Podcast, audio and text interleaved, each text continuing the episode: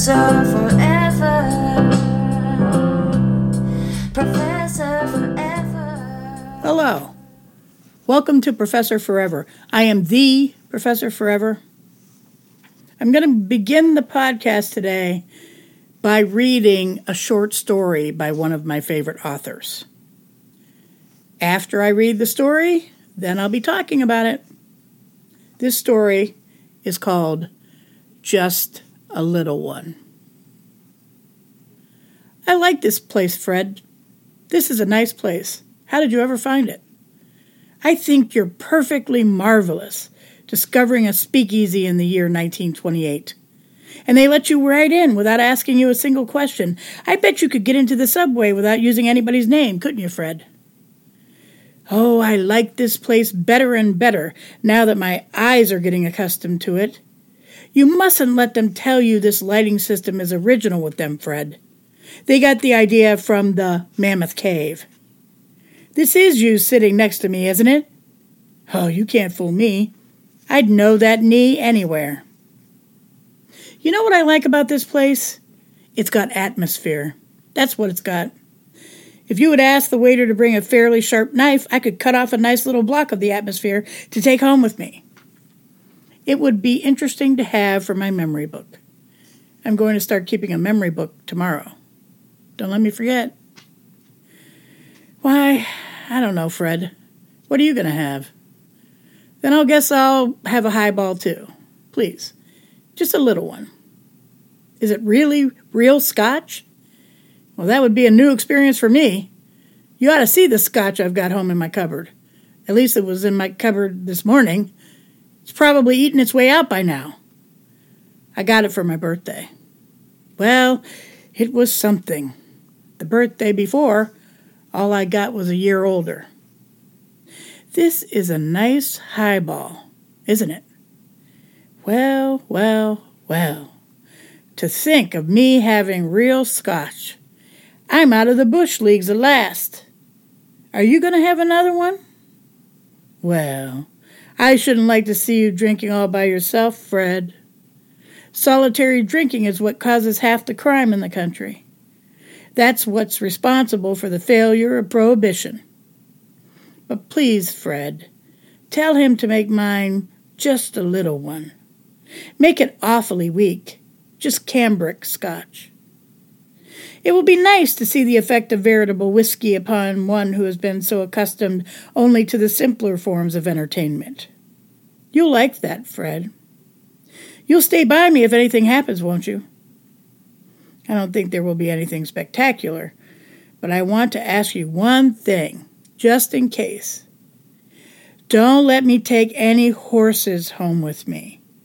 It doesn't matter so much about stray dogs and kittens, but elevator boys get awfully stuffy when you try to bring in a horse. You might just as well know that about me now, Fred. You can always tell that the crash is coming when I start getting tender about our dumb friends. Three highballs, and I think I'm St. Francis of Assisi. But I don't believe anything is going to happen to me on these. That's because they're made of real stuff. That's what the difference is. This just makes you feel fine. Oh, I feel swell, Fred. You do too, don't you? I knew you did, because you look better. I love that tie you have on. Oh, did Edith give it to you? Oh, wasn't that nice of her? You know, Fred, most people are really awfully nice. There are darn few that aren't pretty fine at heart. You've got a beautiful heart, Fred. You'd be the first person I'd go to if I were in trouble. I guess you are just about the best friend I've got in the world. But I worry about you, Fred. I do so, too. I don't drink you take enough care of yourself. I don't think you take enough care of yourself. You ought to take care of yourself for your friend's sake. You oughtn't to drink all this terrible stuff that's around. You owe it to your friends to be careful. You don't mind my talking to you like this, do you? You see, dear, it's because I'm your friend that I hate to see you not taking care of yourself. It hurts me to see you batting around the way you've been doing. You ought to stick to this place where they have real scotch that can't do you any harm. Oh, darling, do you really think I ought to? Well, you tell him just a little bit of a one. Tell him, sweet. Do you come here often, Fred?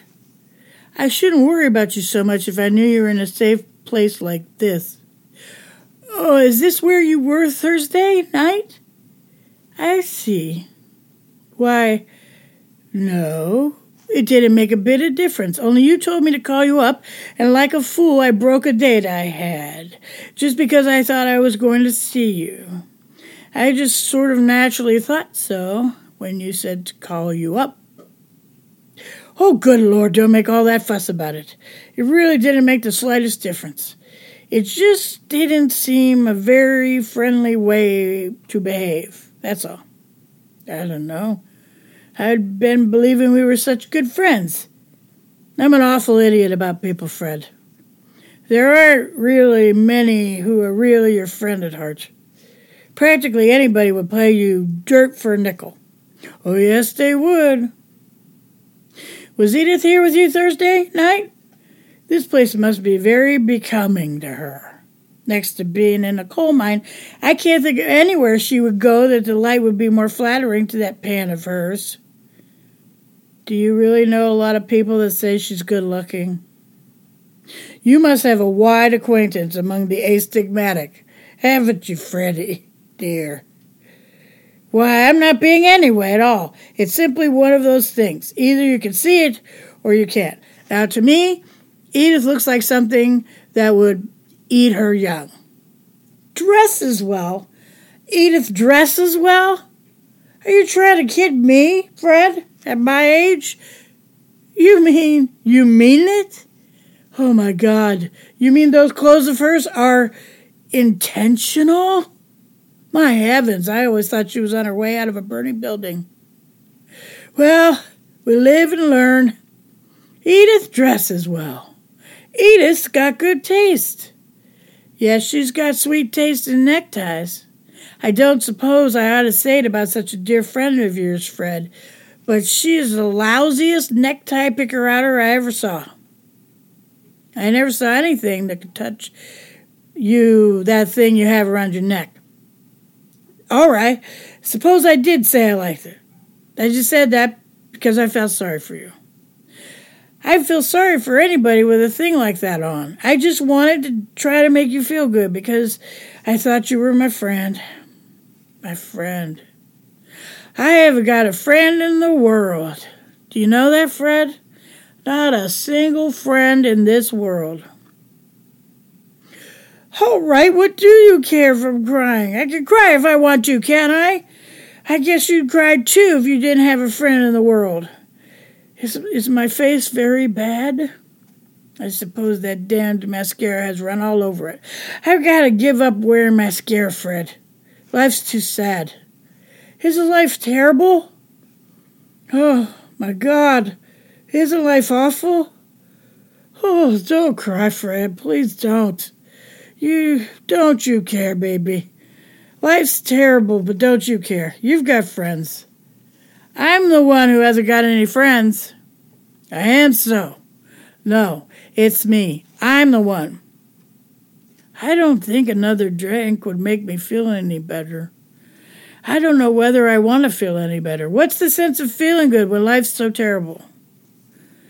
Oh, all right then. But please tell him just a little one if it isn't too much trouble. I don't want to stay here much longer. I don't like this place. It's all dark and stuffy. It's the kind of place Edith would be crazy about. That's all I can say about this place. I know I oughtn't to talk about your best friend, Fred, but that's a terrible woman. That woman is the louse of this world. It makes me feel just awful that you trust that woman, Fred. I hate to see anybody play you dirt. I hate to see you get hurt. That's what makes me feel so terrible. That's why I'm getting mascara all over my face. No, please don't, Fred. You mustn't hold my hand. It wouldn't be fair to Edith. We've got to play fair with that big louse. After all, she's your best friend, isn't she? Honestly? Do you honestly mean it, Fred? Yes, but how could I help thinking so when you're with her all the time? When you bring her here every night in the re- week? Really? Only Thursday? Oh, I know. I know how those things are. You simply can't help it when you get stuck with a person that way. Lord, I'm glad you realize what an awful thing that woman is. I was worried about it, Fred, because I'm your friend. Why, of course I am, darling. You know I am. Oh, that's just silly, Freddie. You got heaps of friends. Only you'll never find a better friend than I am. No, I know that. I know I'll never find a better friend than you are to me. Just give me back my hand a second till I get this damned mascara out of my eye. Yes, I think we ought to, honey. I think we ought to have a little drink on account of our being friends. Just a little one, because it's real scotch and we're real friends. After all, friends are the greatest things in the world, aren't they, Fred? Gee, it makes me feel good to know you have a friend. I feel great, don't you, dear? You look great, too. I'm proud to have you for a friend. Do you realize, Fred, what a rare thing a friend is when you think of all the terrible people there are in this world? Animals are much better than people. God, I love animals. That's what I like about you, Fred. You're so fond of animals. Look, I'll tell you what let's do. After we've had just a little highball, let's go out and pick up a lot of stray dogs.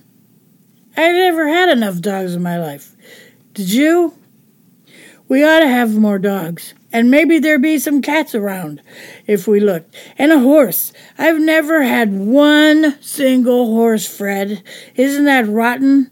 Not one single horse. Ah, I'd like a nice old cab horse friend. Fred, wouldn't you? I'd like to take care of it and comb its hair and everything. Oh, don't be stuffy about it, Fred. Please don't. I need a horse. Honestly, I do. Wouldn't you like one? It would be so sweet and kind. Let's have a drink and then let's you and I go out and get a horsey Freddy. Just a little one, darling. Just a little one.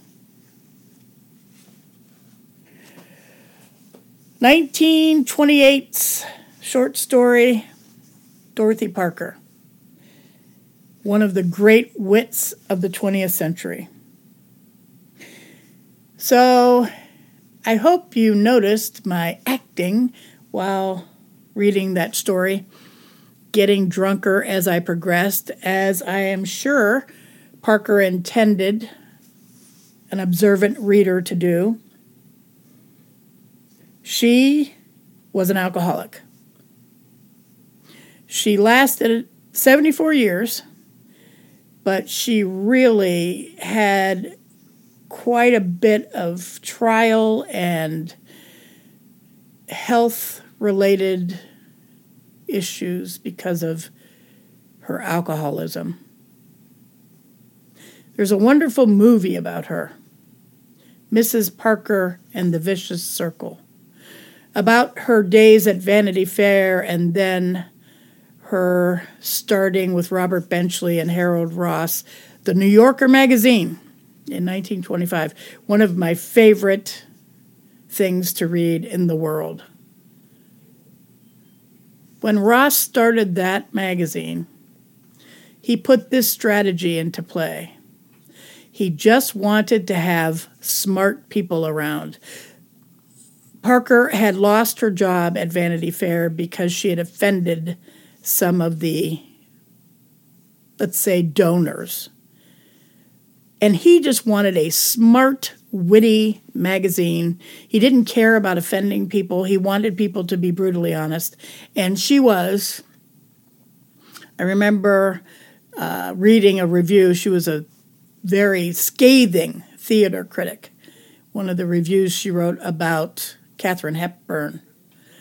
Uh, I think it was Bringing Up Baby. She said Katharine Hepburn ran the gamut of emotions from A to B. and then when the Winnie the Pooh books came out, I think it was the book she was reviewing, she is alleged to have said, Constant weeder froze up. so she did not like that whimsical Pooh but she was a fabulous, sparse poet and so good at short fiction. Just capturing a character, capturing two characters, the atmosphere of pro- prohibition and post prohibition. You know, I was thinking about alcohol and alcoholism and its trials after I played that podcast from last week, wherein our guest, Magenta, was talking about being a drug addict and alcoholic. It made me think about my youth. I had several alcoholics surrounding me when I was growing up. Um, and I remember watching TV and seeing how comedians portrayed the drunk. I'm thinking of Red Skelton um, in particular at this moment. But I think that in all the ages, um, until like maybe the 90s, up until the 90s, it seems like in all literature, in all forms of media that existed in whatever era, the drunk is a funny character. Red Skelton certainly played it as funny. I mean, Shakespeare had Falstaff and Bung, right? Jesters and assholes and and even Dionysus, right? The Greek god. He was a drunk but he was also known for ecstasy and merriment. So there's always been this interesting connection between a drinker and comedy. I think the reason that it changed was when mainstream people started to believe health experts. I think the health experts were ahead of this curve that alcoholism was a disease, something serious that really killed you. It wasn't just a frailty of character, it wasn't just somebody being an asshole, it wasn't somebody who just um, became funny when they got smashed. I think it's really interesting to look at how that has changed. Um, but if you can think of other examples where the comedy around drunkenness stayed on past the 90s. I mean, probably with certain comedians, there's like a niche where you can have like blackout comedy or something. But I think for mainstream audiences of comedy, this idea of a drunk being funny is just no longer in vogue. And that is another thing I really like about this story by Dorothy Parker. It's funny, but it also has some real socks in the eye when it comes to sadness and facing reality of the issues that crop up with drinking. I certainly had my years of wine and roses, but I'm not an alcoholic. But listening to people tell their stories about their trials and knowing people intimately that have suffered with this disease and losing a few people to the tribulations of alcohol and related substance abuses really hits a note for me. I feel like I'm going to be divulging some things in some podcasts coming up soon. So I want to be as honest as possible on this podcast. As I've said before, it's kind of a catharsis for me, as well as I hope entertaining and thought provoking for you. So check out that movie, Mrs. Parker and the Vicious Circle, if you want to learn more about Dorothy Parker. It's a fabulous portrayal of Dorothy Parker by Jennifer Jason Leigh. What happened to Jennifer Jason Leigh? Although actors who aren't actively acting at the moment probably think, why do people always say, What happened to me? Just look it up. I'm producing great stuff, even though I'm not on screen anymore. It's probably annoying to celebrities. But anyway, that's a really great um, movie. You could get on the Dorothy Parker Society. It has a very interesting and detailed account of how her ashes were moved. Her, uh, it's another lesson. Be careful who you make executor of your will. So she left all her money to the NAACP when she died in 1967. She was very ahead of her time when it came to that, like an Eleanor Roosevelt. She was very much um, about the civil rights movement and equality for people of color. Um, but because she did that, it is alleged, Lillian Hellman kept her ashes in a filing cabinet for many years. And just recently, she, her ashes were moved to the Bronx, where she was laid to rest um, with the rest of the Rothschild plot. So. Dorothy Rothschild Parker. Check her out. Thanks for listening today. I hope you have a fabulous day, night, week.